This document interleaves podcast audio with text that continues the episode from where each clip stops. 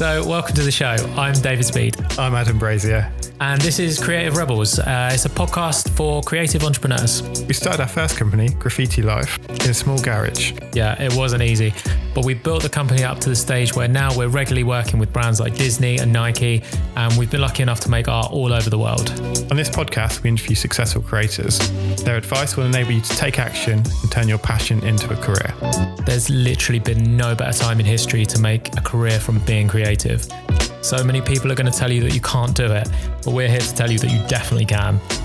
Right, let's do a podcast.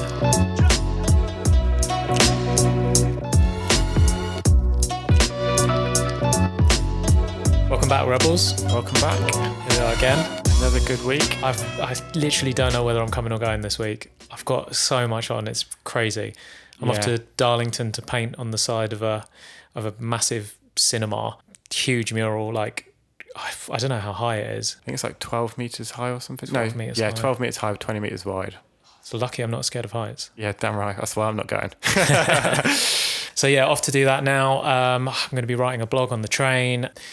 I did a impromptu speaking gig the other night when they called up with three hours to spare and said someone's pulled out. Can you can you cover for How, them? how did that go? It went really well actually. I had no slides and I and I hadn't prepared, like I just had to speak. Yeah. Um, and I spoke for 20 minutes and someone in the audience said I was the best speaker. So Amazing. That's, That a, that's a good sign. that was that was really cool. Um, I'm really loving um, speaking gigs because um, it's such a like you're you're just there in front of and you can see people's faces and it's like with Yeah. with this we help people but we don't know who we're helping. Yeah, and it's kind yeah. of. But you know the mad thing is, um, so this week I've bumped into both Dave Core and Shani Mears, Yeah. both previous um, guests. Both of them have said about the number of people that have reached out to them Because of the podcast. because of the podcast. Oh, amazing. That's something I never Yeah. ever considered when we were doing this. Was Yeah. like the people would get in contact with the guests. Yeah. How amazing is that? Uh, yeah, I know when um, Sarah was on, she got a lot of messages from people who'd listened to the episode and now follow her off the back So of it. cool, man. It makes me think that eventually, when we have the time that we can put into it, of like setting up an actual community where everyone can kind of help each other out and stuff like that, I think that's probably the future of Creative Rebels. Yeah, I got a message from Alexandra the other day as well saying that she'd been listening to the new episodes and some things that she'd learned from other guests had helped her out, which is great. So it's like a little community that's starting, which is really cool. So good, so good. We have a number of different businesses. We have Parlor Tattoo, we have All Over, which is our creative out of home company, and we've got Graffiti Life, our, our mural company, amongst a couple of other things. Um, but we don't just on our personal Instagrams put everything that we're doing on those. Each brand has its own separate feed. Yeah. Um, and you you kind of you were contacted and asked a question about that this week, weren't you? Yeah, a photographer reached out to me this week and um, was basically saying like he's he's changing directions with what he's doing in his career, um, moving from one type of photography to another, and it's a question that I think a lot of creatives have. As soon as they've been doing something for a while and want to try something new, where do they put that new content? Do they make a new page for it, or do they just transfer their current account into that? I guess for us, it would be weird if we started putting tattoo pictures on our graffiti feed. It wouldn't. It wouldn't work. But when you're a photographer, Yeah, and it's all photos. because I think he was saying that a lot of people who follow him follow him for his landscape photos, but now he's moving into wedding photography. What does he do about the audience that's following for landscapes? I think the question you have to ask yourself is are you still going to do landscapes? Are you still passionate about doing landscapes? I think if you have enough time and you still want to take landscape photos, but then you're also going to do a secondary type of photography, then have two separate accounts, one for each for each of them.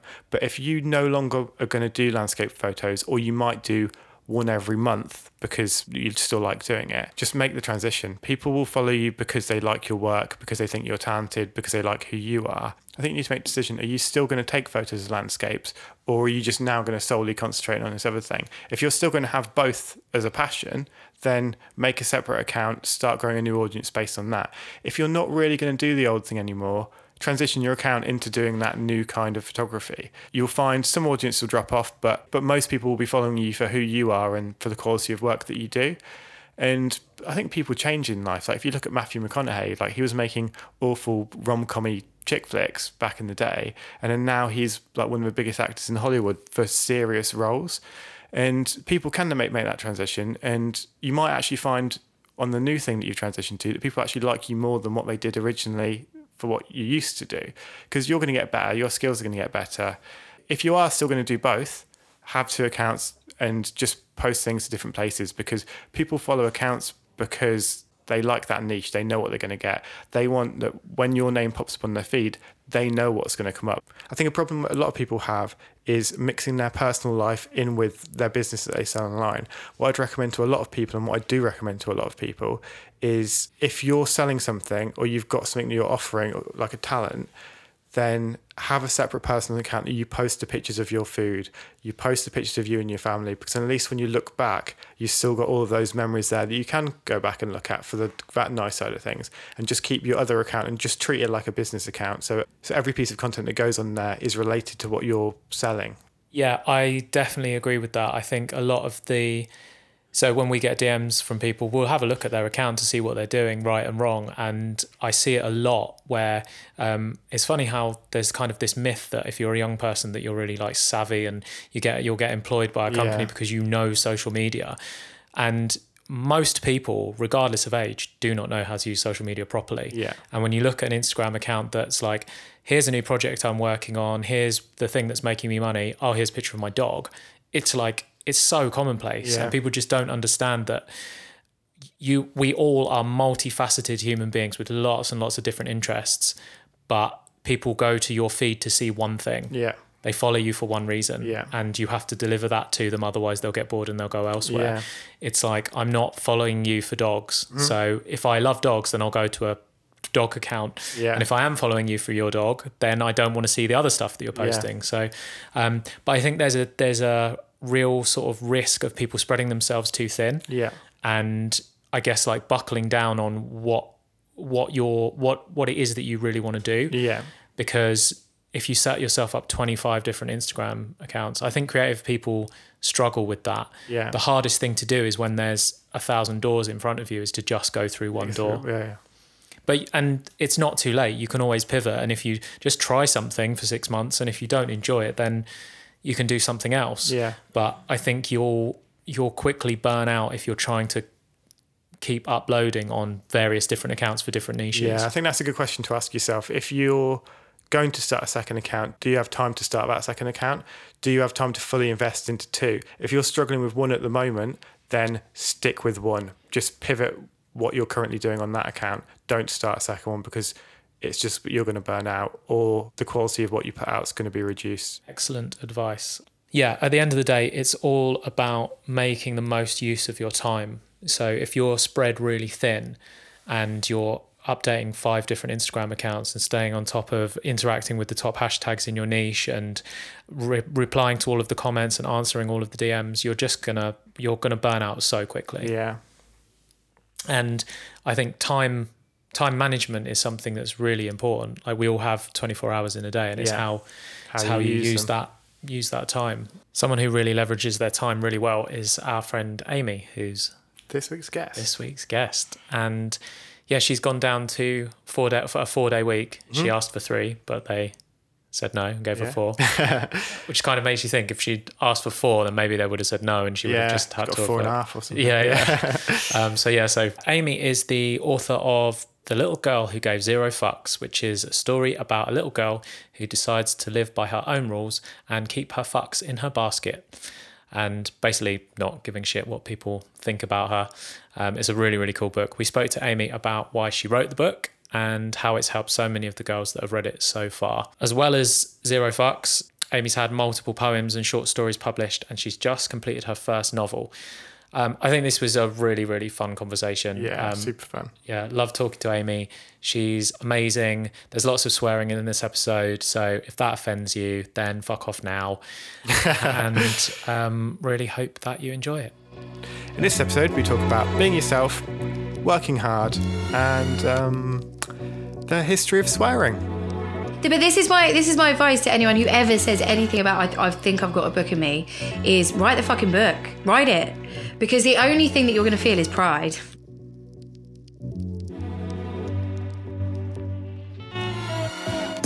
I'm really, really happy to be joined today by my friend Amy Kean. Hi, Amy. Hello.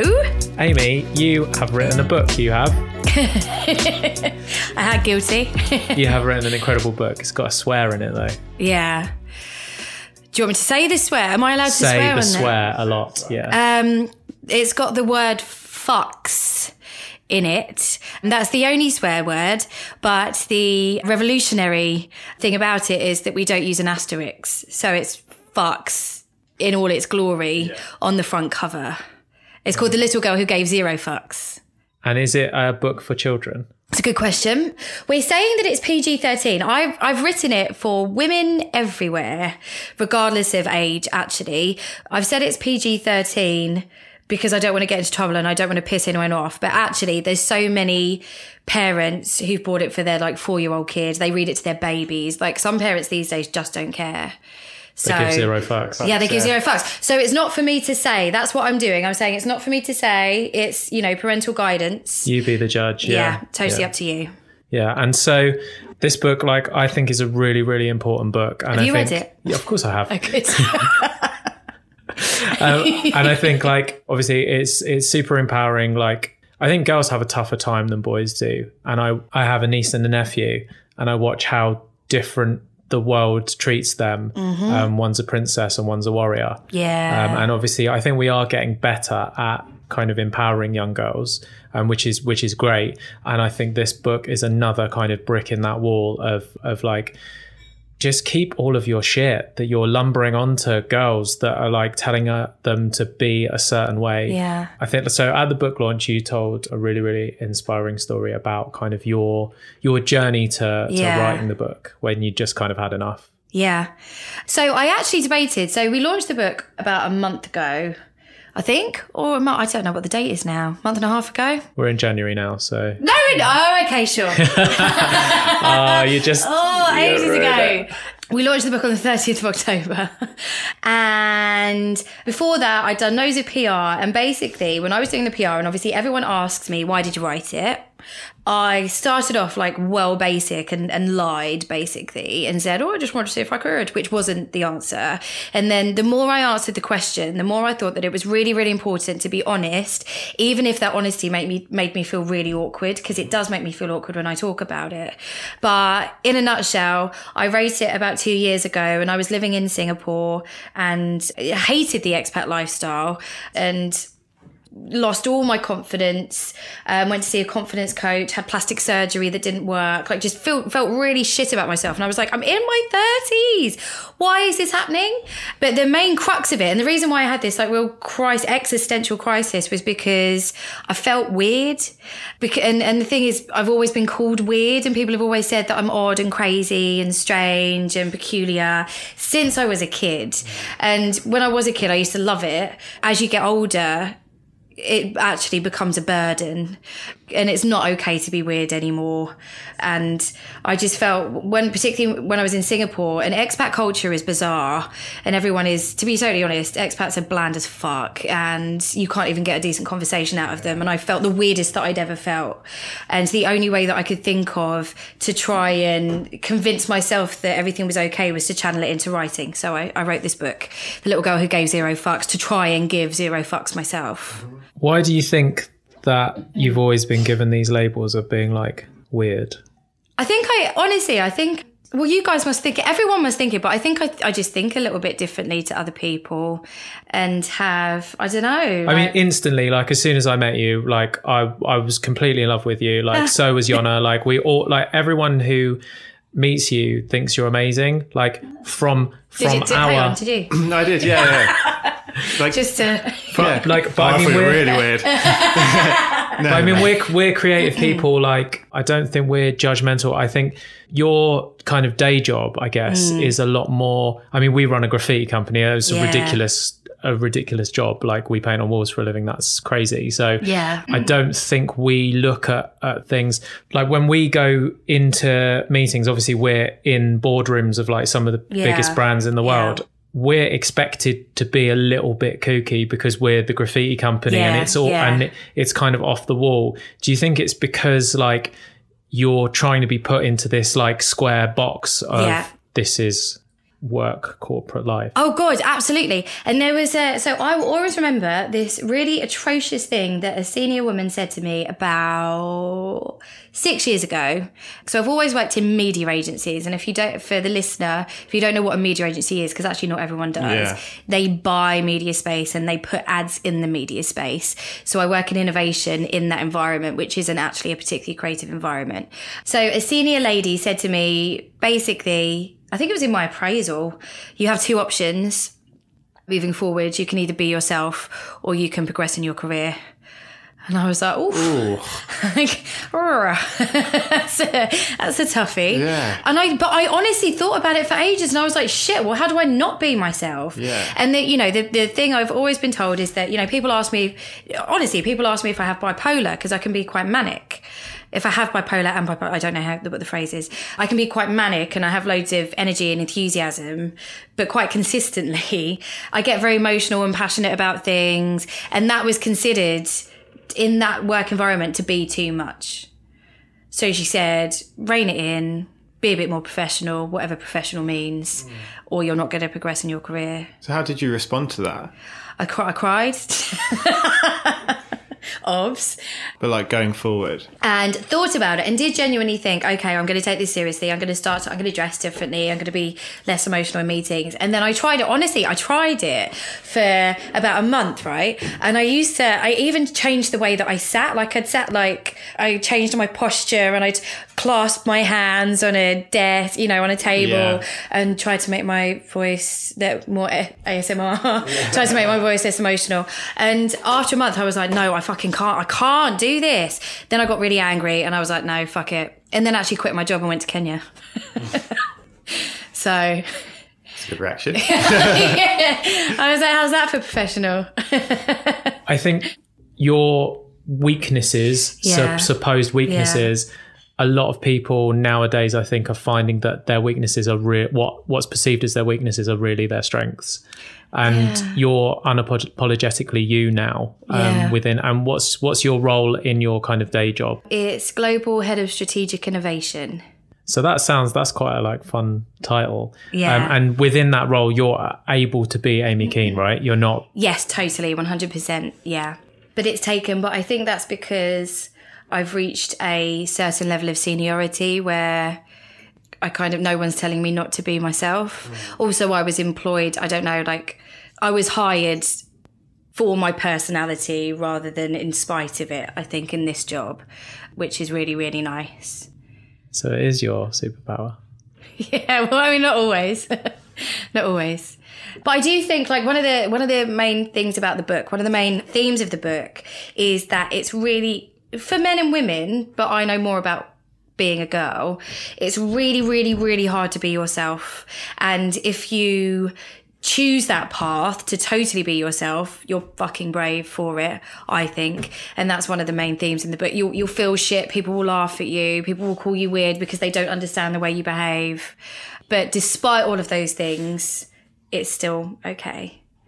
And you'll be happier as a result. Hundred percent. Obviously, so you've been writing for a long time. Yeah. and that's always been um, a big part of of you.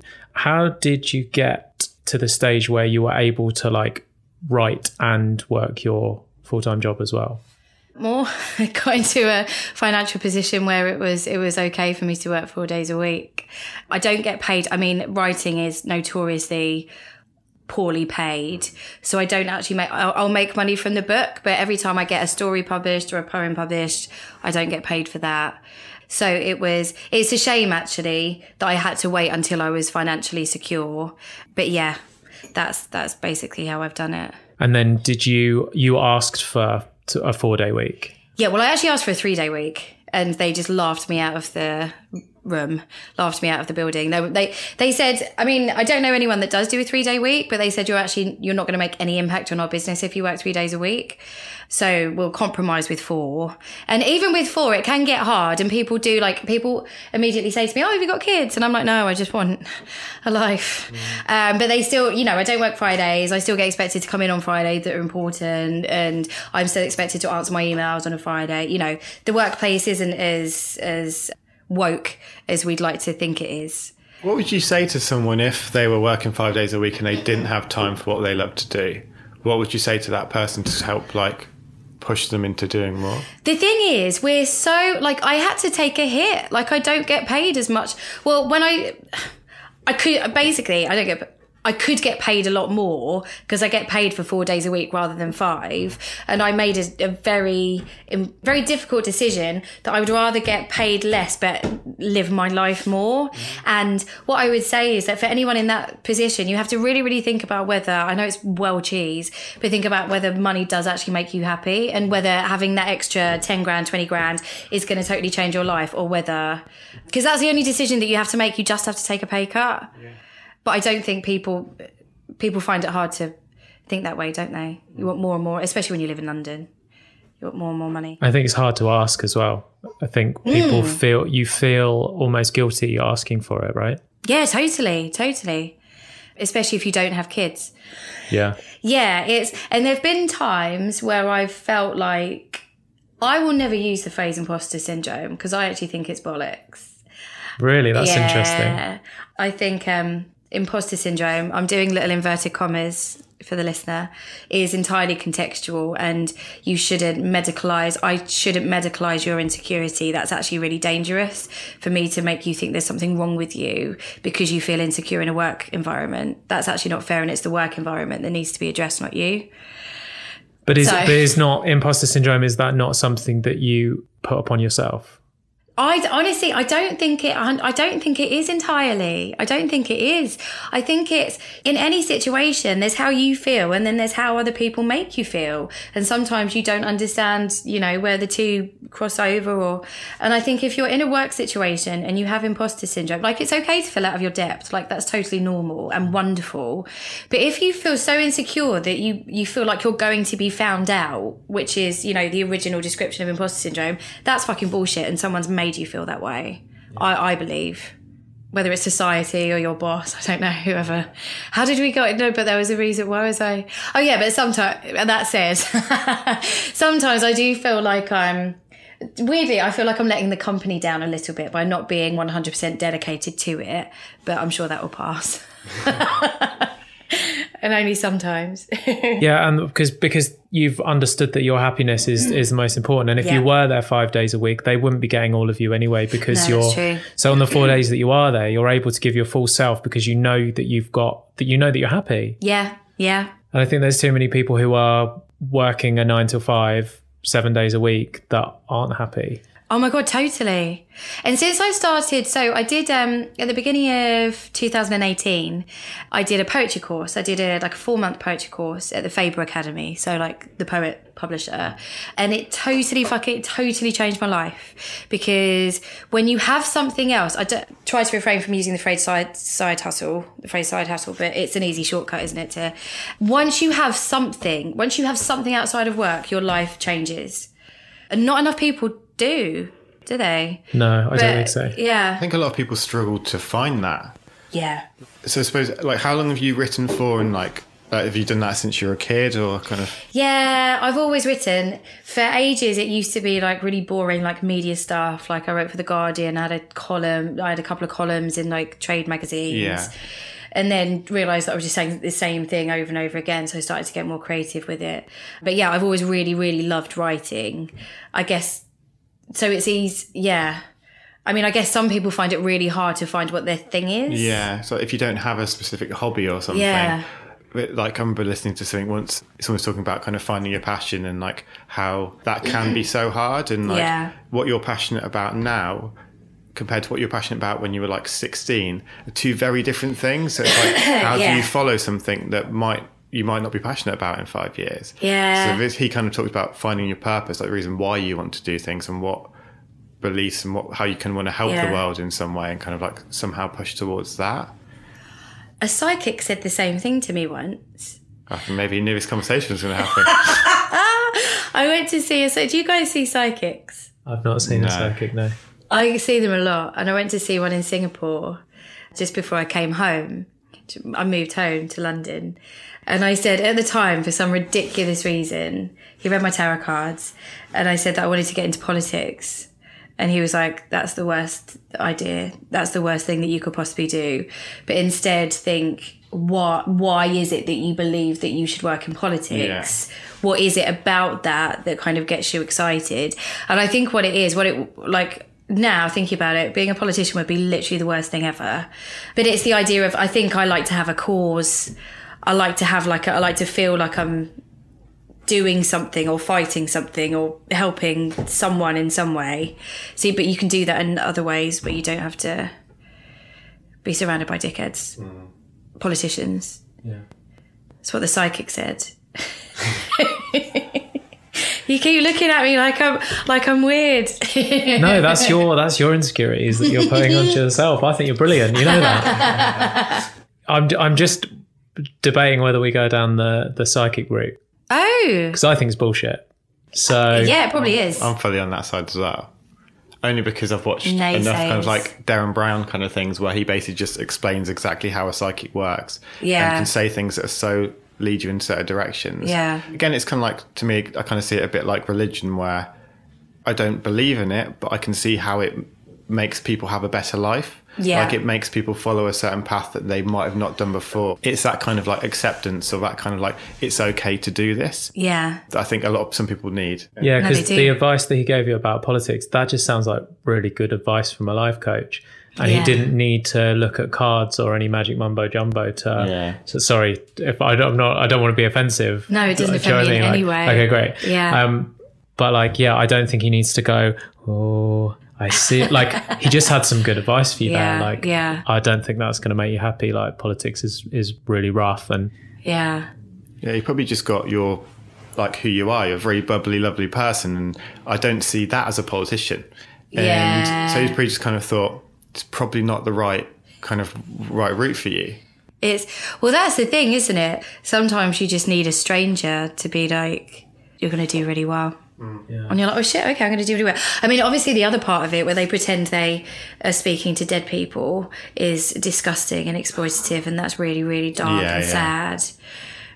And also, I keep so I see psychics all the time. I think it is literally just because you talk about yourself for an hour, much yeah, like we're it's doing like here. therapy, I suppose. Yeah, it's like it kind is, of like totally. counselling. Yeah. Yeah, and they keep telling me I'm going to get married. that, that hasn't happened yet.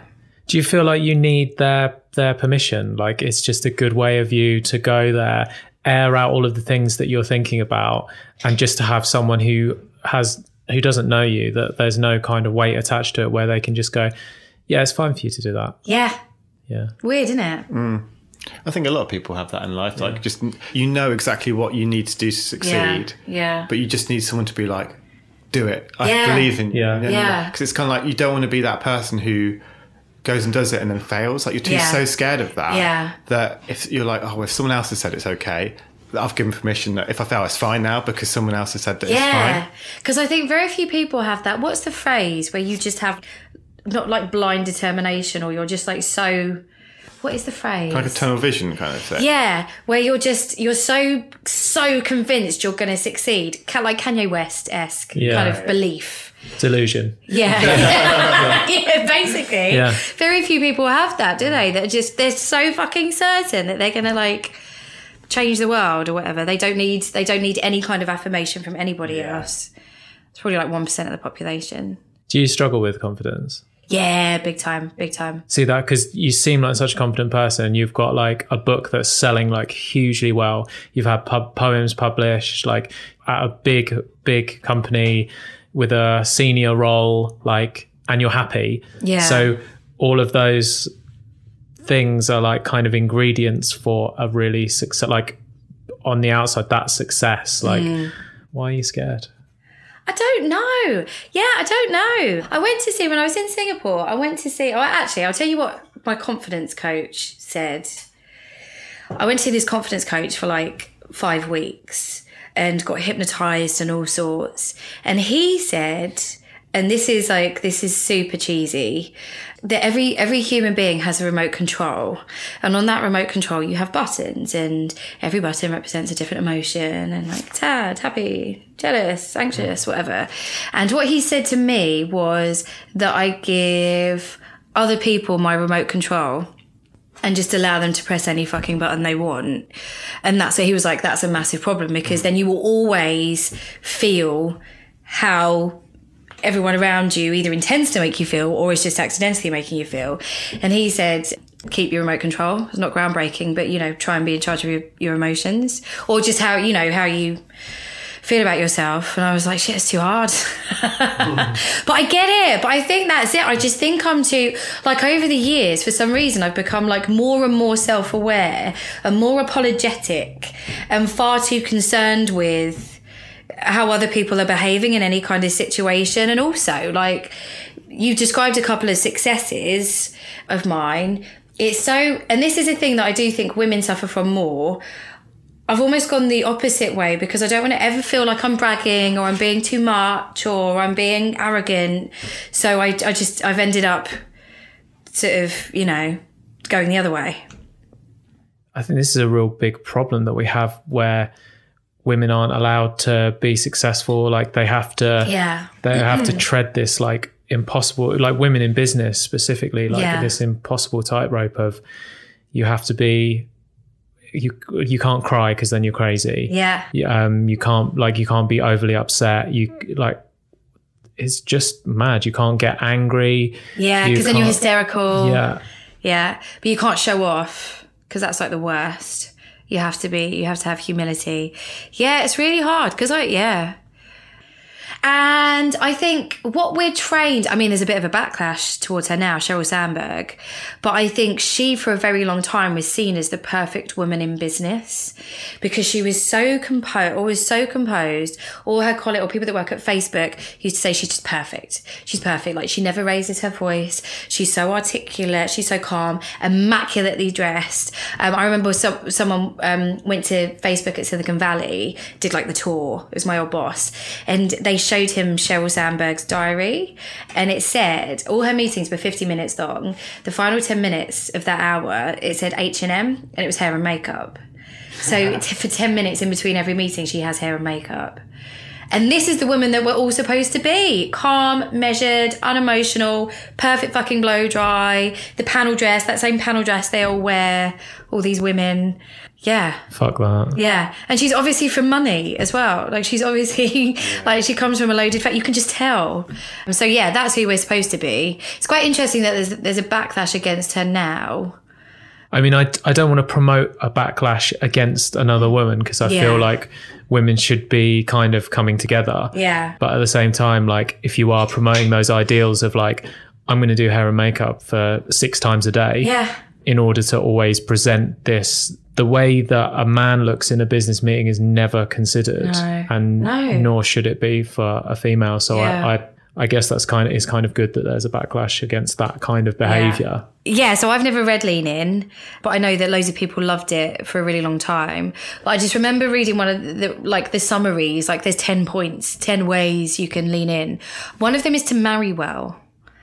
Like that's one of the ways you can lean in. And I remember reading that, like the exec summary, thinking, this is fucking bullshit. Like, why is no one else saying this is bullshit? You know, like a like a kid in a poltergeist film where they're like, the house is obviously haunted. Why is no one else seeing this? and everyone's like, oh yeah, no, it's brilliant. Lean in, lean in. But now people, there's a bit of a backlash against that whole way of thinking. Like, don't lean in. Be yourself. Like you're leaning into a system that was made for men. Don't lean in. Just fucking create a new way. So your book, Yes. the goal of the book is to i guess for girls to like to fight against that very thing Yeah. and just to embrace themselves Absolutely. There's a major theme. I don't know whether you noticed when you read it. There's a major theme in the book that, that jars with people sometimes, which is women versus women. So women actually, the ongoing friction between the genders is one thing, but the way that women treat other women, I think, en masse is also appalling. And we are responsible for each other's securities, for definite, ranging from, you know, how we judge the way that each other looks, Yeah, so the way you know the way we comment on how we all look, the way that we bully each other, the way that we believe that only a few a few people can be successful, so we'll trample over each other to get there. The nasty things that we say to each other, the paranoia that women inspire in other women. I went to a convent school, an all girls convent school, so I've seen this firsthand, like the intricacies of female competitiveness. Fuck, like it's men and men aren't this men aren't that way with each other. No. So that's a huge theme in the book. And, you know, every single International Women's Day, right? This gets my go. Every single International Women's Day, I see all these women going, Happy International Women's Day. What I hope for my daughter is that she'll grow to be a strong, powerful woman. But they don't say anything about other women.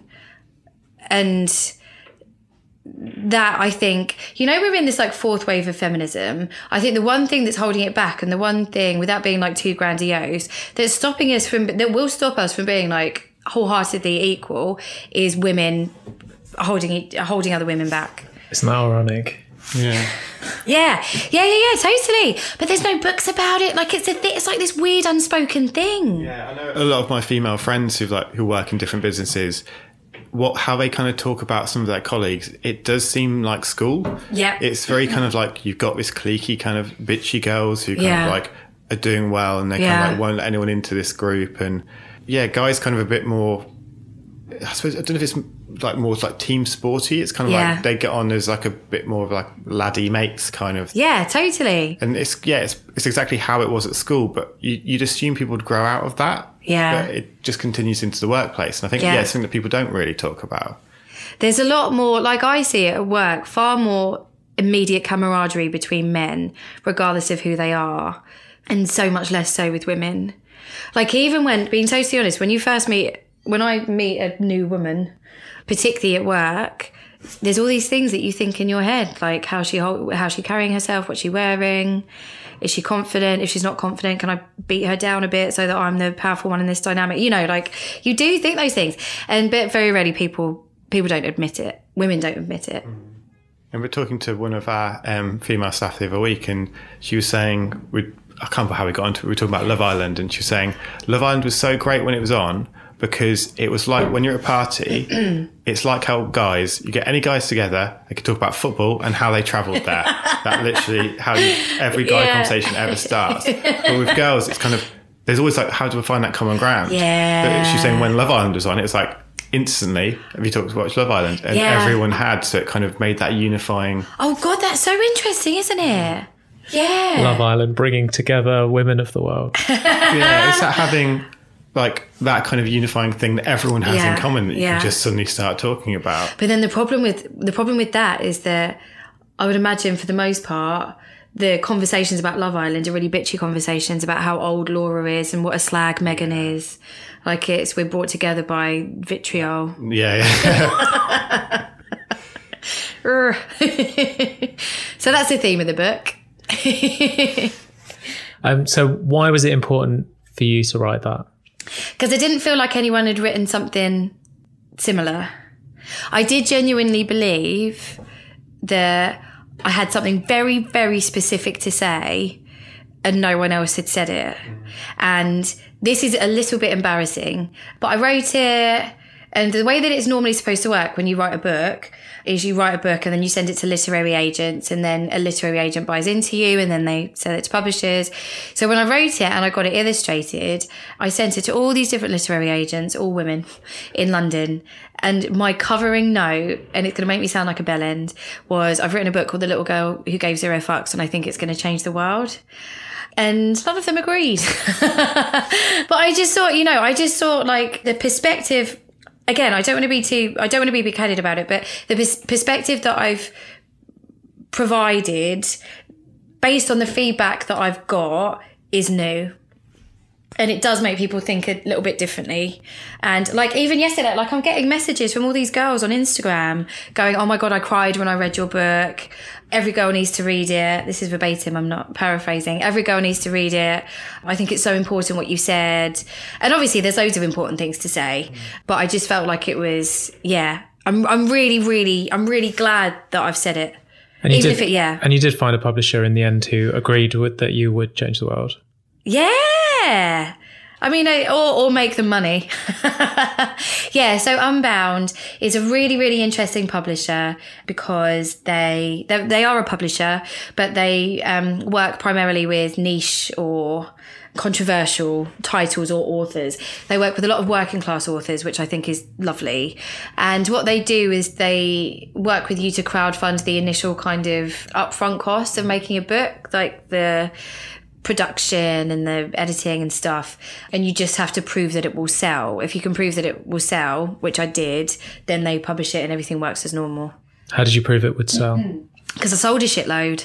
So you get a, a bit like Kickstarter, you get a target. Mine was quite high because I only wanted a hardback. I didn't want a paperback. So I think I can say it. I had to raise 16 grand in X amount of time. I did it in 20 days. And once you've proved that, then What was your kind of What was your process to to raise that money?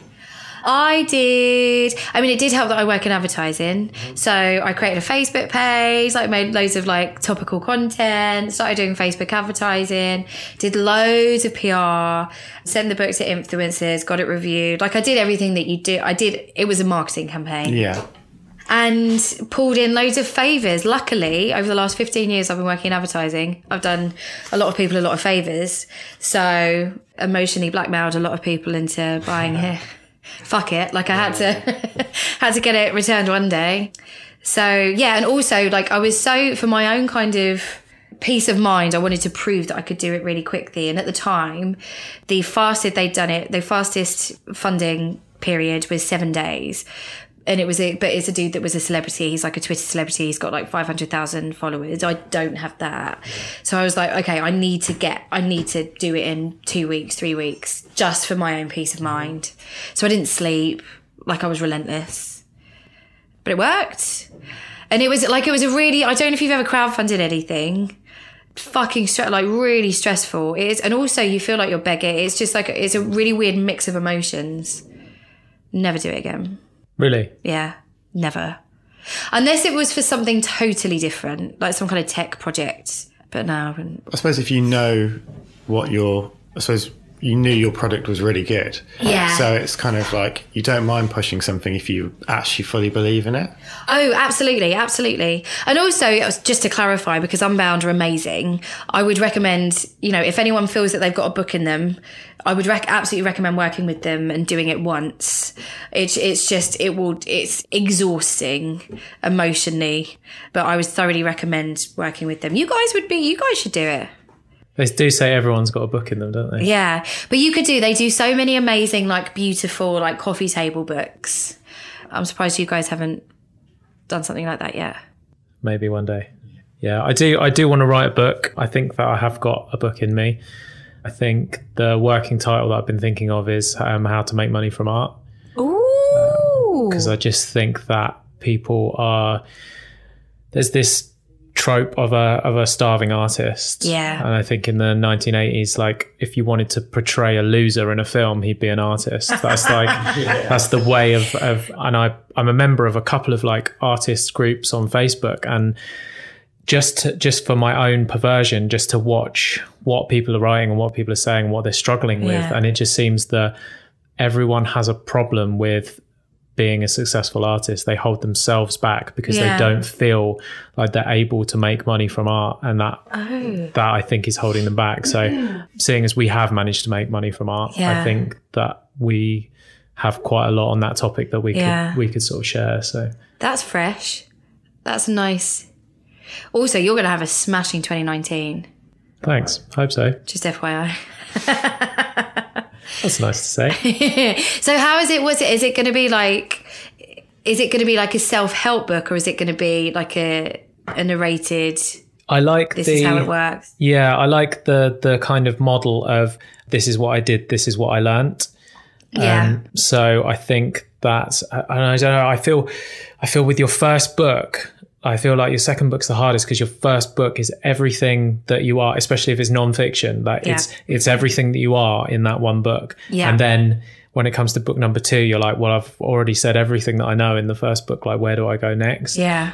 but but hey, I think if it's if it's um, valuable content, and we are learning all the time as as we go along, and I think I don't know, I don't know. You're interviewing me now. It's awkward. Do it, do it. But this is my this is my advice to anyone who ever says anything about I, I think I've got a book in me is write the fucking book, write it, because the only thing that you're going to feel is pride. Yeah. Like that's it. Even finishing a book is the because I've just finished this the the novel that I've written, which is like three hundred sixty thousand words. Finishing a book is like you're just like oh my god! I never realized I had that discipline, that I had that creativity. You know, so always write it. Did you finish it in Kenya? Yes, I did. Yes. Thanks. It's almost a shame. Like I miss it now. You know, when you're like totally immersed in a project, you must get this. Like when you're so immersed in a creative project and you finish it, you're like, oh.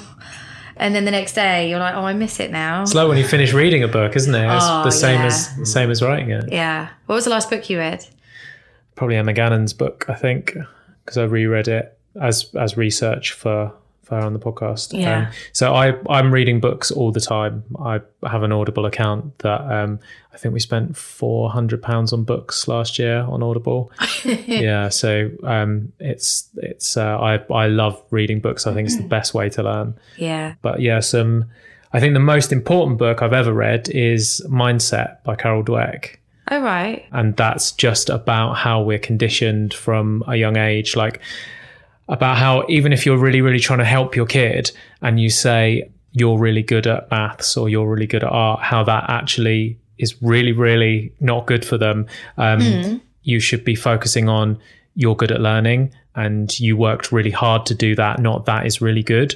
And there's just these little things that we say to kids that start Yeah. implanting stuff in our mind that, and it's called having a fixed mindset. Um, and it talks about how dangerous a fixed mindset is. So Yeah. a fixed mindset will be someone who is sitting in a job and they're like, well, I can't leave this job because this is uh, this. I need the money and this is the only Yeah. job that I'd ever get and I'm not clever enough to go and do this, this or this. Whereas Yeah. someone with a growth mindset would be like, I'm here now and I'm gaining experience, which is going to be really useful. And in my spare time, I'm going to be learning coding for my Yeah. next job that I want to do this. And then I'm going to go and learn because all skills are learnable Yeah. and I really don't believe in this whole um, talent or or gifted or whatever. It's Yeah, like it's yeah. just work and practice, and we've we've spoken at, at length about that before. Like, Mm-hmm. I think people just need to put the hard work in, and they're scared to do that, and a lot of that Yeah. comes from childhood and and mindset. The book.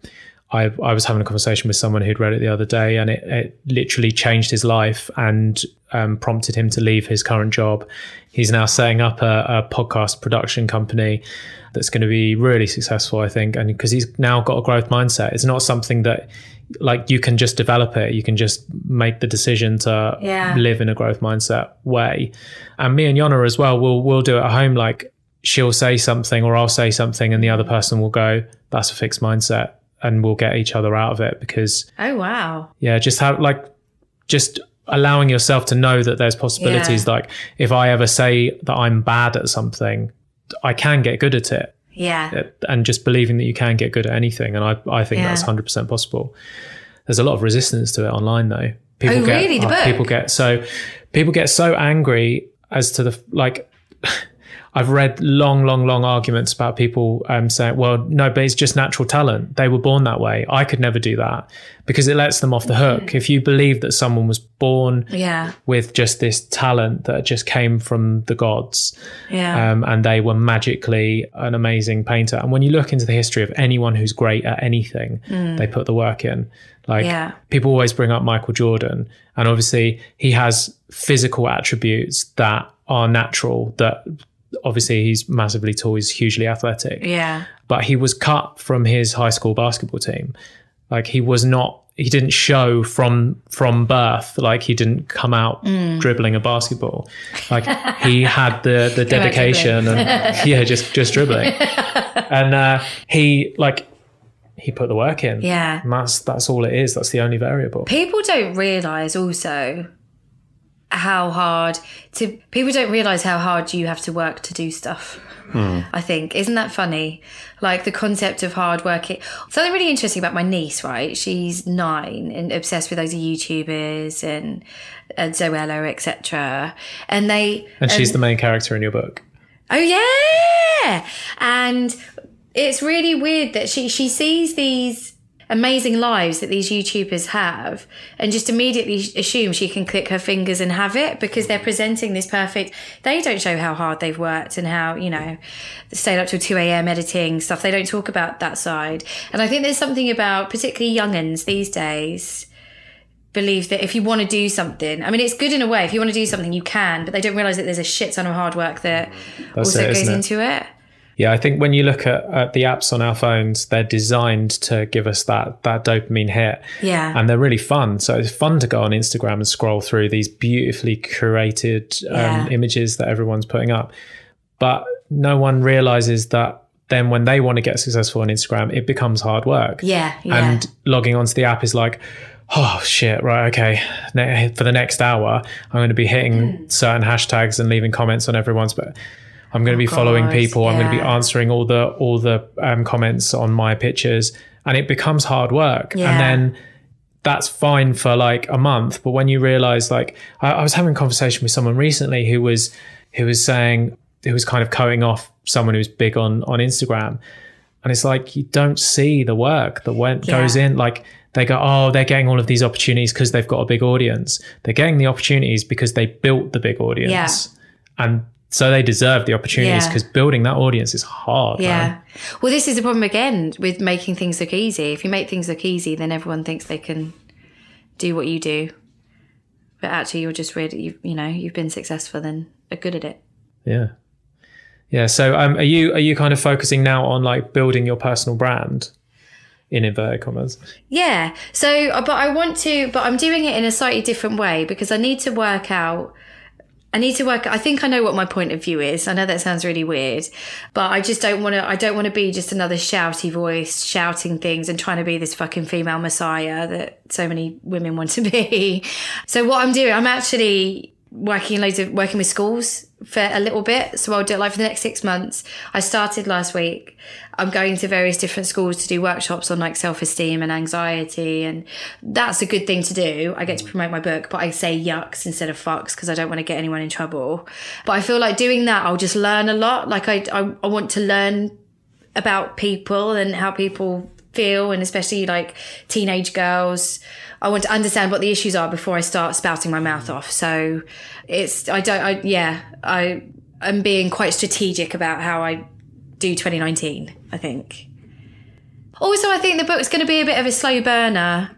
We ran out of stock sold out after four days and I was like, fuck, Christmas. Ah. We've finally got stock back in now. But I was but I was just so convinced that I was it was gonna be like a one hit wonder and we'd have this Christmas and then it would kind of die a death. But I think actually it might be a slow burner and over time it might kind of gain some some really nice momentum. So yeah, I also like. I thought it was gonna. I've been really surprised at the response that the little girl who gave zero fucks has had, and I'm surprised at how how much people like it. Like I genuinely thought it was a novelty product that would go in a stock. There was a stocking filler, but actually it's having more of an impact on, on people than I anticipated. So I've certainly noticed everyone who reads it then goes, "Oh shit, I need to buy a copy for so and so." Oh my god! And when I do sign-ins, so I've started doing like book signings and stuff. Every time, and I always write a different message for everybody. Every time, they always want to tell me who they're buying it for and why. And I think that's, um, I, th- I think maybe that's quite unique. There's always a story. Either my mum, like my mum, she needs to build her confidence, or my cousin is totally fucking is, is totally this character. There's always a story, which is really really nice. I think. That's lovely. What brought about the decision to use the swear? Ooh, to get attention. to, to be honest, I knew that it would get attention. The phrase zero fucks, when I first wrote it, was quite a new phrase actually. And I see like there were BuzzFeed articles like these people give zero fucks. And I really, really liked it as a phrase. And then I started to like, I swear a lot and it's people are always picking up on it. And like I'll get told off in pubs and stuff. Like if I say shit or fuck when I'm talking to my friends, like some old dude will be like, stop it, stop swearing. Not what a lady should sound like. Yeah, it pisses me off. And actually, what I did when I was still debating it, I did loads of research into women and why it's considered to be so bad that when women swear, and it goes back to like middle age time, and and women that swore were considered to be uneducated. They were considered to be slutty, dirty, like all of these things. And actually, if you're a woman that swore, you were more likely to be accused of being a witch. And I don't know if you've ever been to the Torture Museum in London Bridge, Clink, the prison torture Oh, the old museum. prison. Yeah. yeah, Yeah, I've been there. Um, they have a contraption called the Scold's Bridle there, so they've got all these like medieval torture contraptions there, and loads of like screams, you know, like ah, you walk around. Um, they have a thing called the Scold's Bridle, which was in the in the Middle Ages, like 1600s. It was a headset or mask that they like a cage that they put on women's heads and there was a little pin and it put they pulled their tongue out and if these women with the cage on their heads ever moved their tongue like tried to speak it would it would cut their tongue it would rip their tongue and that punishment was for women who swore too much gossiped too much were too loud anyway so i read all this because it's just fascinating obviously like really dark and i was like no fuck it like it's actually really interesting like how we consider words to be good and words to be bad. In this context, the word fucks isn't sexual. Oh, also, the word fuck was created by 16th century monks. So when you start to think about language, and it was it was used to describe the unsavory behaviours of other monks. So if a monk was fuck, if a monk was fucking, he was being a bit dodgy. He was drinking too much. Like he was, you know, he was being very un, unmonk-like. Interesting. So once I started to read about all that, I was uh, read about all that stuff. I was like, oh my god, it's so. We should think more about the words that we use and the assumptions that we make about what's good or bad. So yeah, after that, I was like, yeah, fuck it. At least I can justify, it, you know. I was listening to something the other day that apparently swear words activate a totally different part of your brain to, to any other part. And Ooh. if if someone's bilingual, Yeah. um, it only it only activates those parts if it's your first language. So if you if you're bilingual and then you swear in your second language, it doesn't activate the same parts of your brain. That is literally the funnest fact I've heard. That's really interesting because, like, quite often, say if you're in Europe, you'll quite often see T-shirts that say like swear words blatantly across them. You're like, how the hell are these kids walking around having these? But obviously, it doesn't really have that same kind of connection, and it kind of makes sense. Yeah. That's yeah, because I if I say merde, I mean yeah, I don't feel good. Yeah. or like there's been some kind of release. So yeah, Yeah, it is weird because at the end of the day, they're just words. yeah, And I mean, certainly with with this podcast, like because I swear a lot. Yeah. And I was having a conversation with my mum recently, and um, she was like, "Because you don't swear, do you?" And I was like, "Mum, I swear all the time." And because I, swear in front of my mum all the time, Yeah. she just hasn't picked up on it. it's like, "Mum, I swear all the time," and she and she was like, "Oh." She was really disappointed. I think she was like, "Oh, do you really?"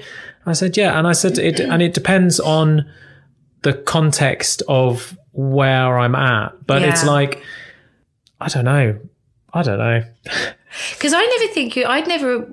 I don't think of you as sweary, but maybe I just don't notice. I don't Yeah, I'm not. I'm not sweary because I don't do it for attention. to shock. yeah, yeah, Yeah. But like, I feel like uh, there's certain points where just to emphasize a point or yeah, get something across that it's like like we've had a perfectly normal conversation here where Yeah. swear words have been said Yeah. but it's not been offensive to anyone. I mean if anyone was offended by that. But it's like um, gary vee talks about when he puts his content on linkedin he won't use any swear or they'll be beeped out because he repurposes content and he'll use it across multiple platforms.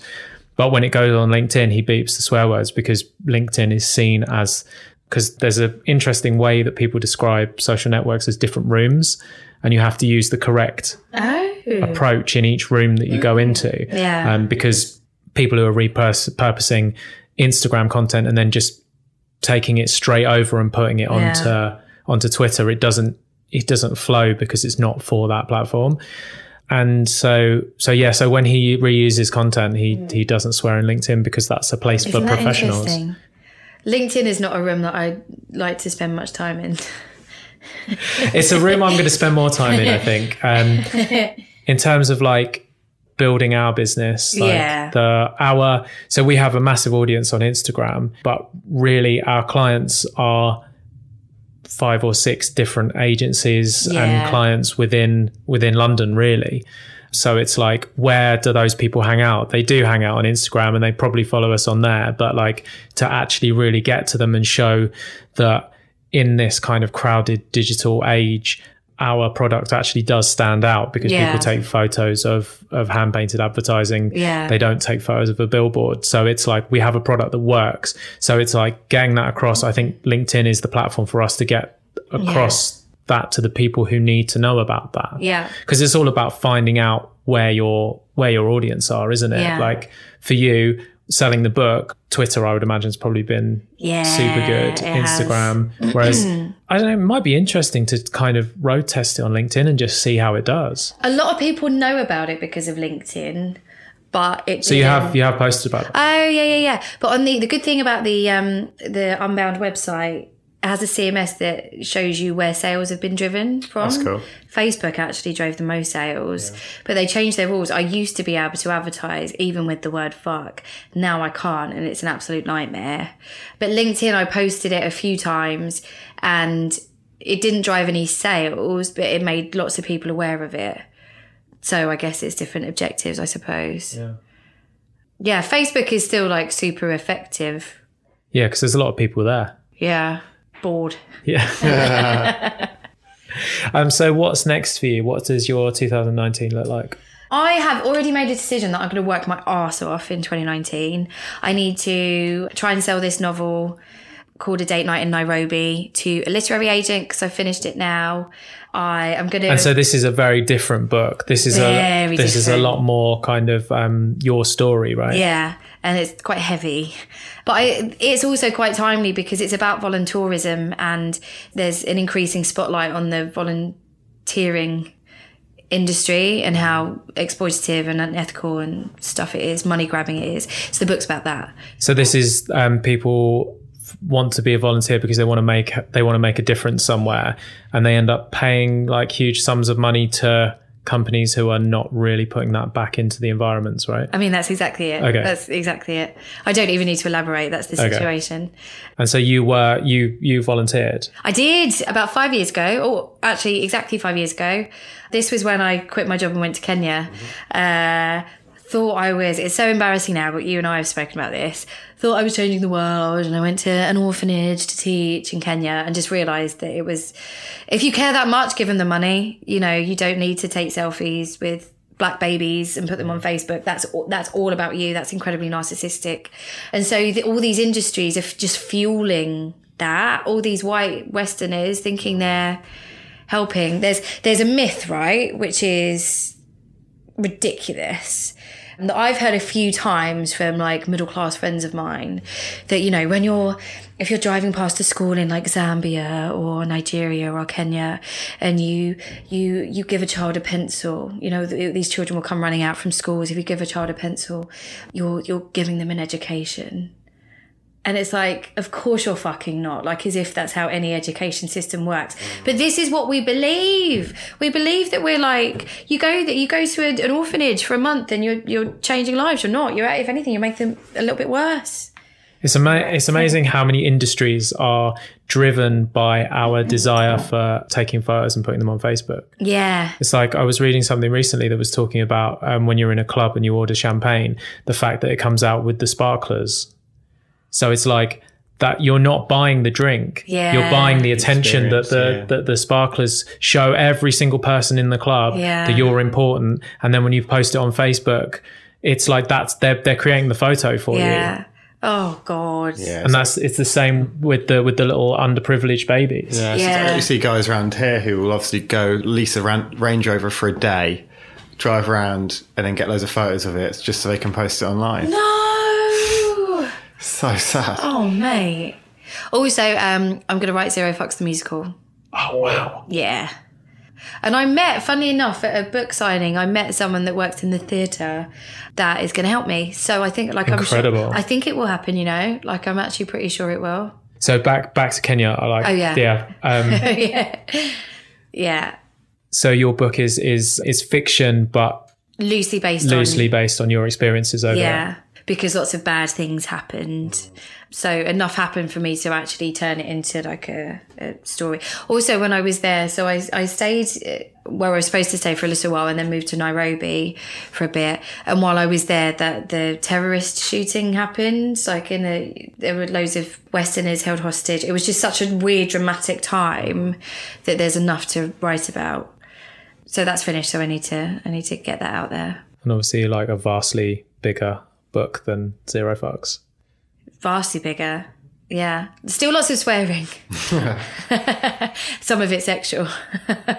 Amazing. So we'll be looking forward to that. And you're working on an app as well. Oh God, yeah. Crikey. Yeah. It's not my idea, so I can't take credit for it, but I am supporting the building of an app called actually I won't give too much information, but it's it's because it's in progress at the moment, but it's all about food wastage. It's designed to kind of help food banks more with wastage from like cafes and restaurants and stuff. Obviously, food banks being more popular than they ever have been, probably in the history of the United Kingdom. So that's really exciting as well. Shit, I forgot about that. So if you could think of one word that is going to describe your this year, 2019, what would that word be? Oh, relentless. Wicked. Yeah, that's it. Really excited to see what you do this year. I think it's going to be amazing. Thank you very Same, much for coming same. on. You guys as well. Well, we'll be working together on a few projects. Oh, so Oh, It's going to be amazing. Yeah. Thank you so much for coming in. Where can people find you online? www.girlwhogavezero.com or at keano81 on Twitter. Wicked. Thanks, Amy. Thank Thanks you. so much. Thanks for listening. We're trying to help a lot of people with this show, so we need your help to grow the community and spread our message. If you know someone who'd benefit from hearing what we talked about today, or they just need a little nudge in the right direction, pass this podcast on to them. If you want to hear more, then subscribe to us on iTunes. And if we helped you with anything, we'll really love you forever if you can leave us an iTunes review. It makes a huge difference. See ya.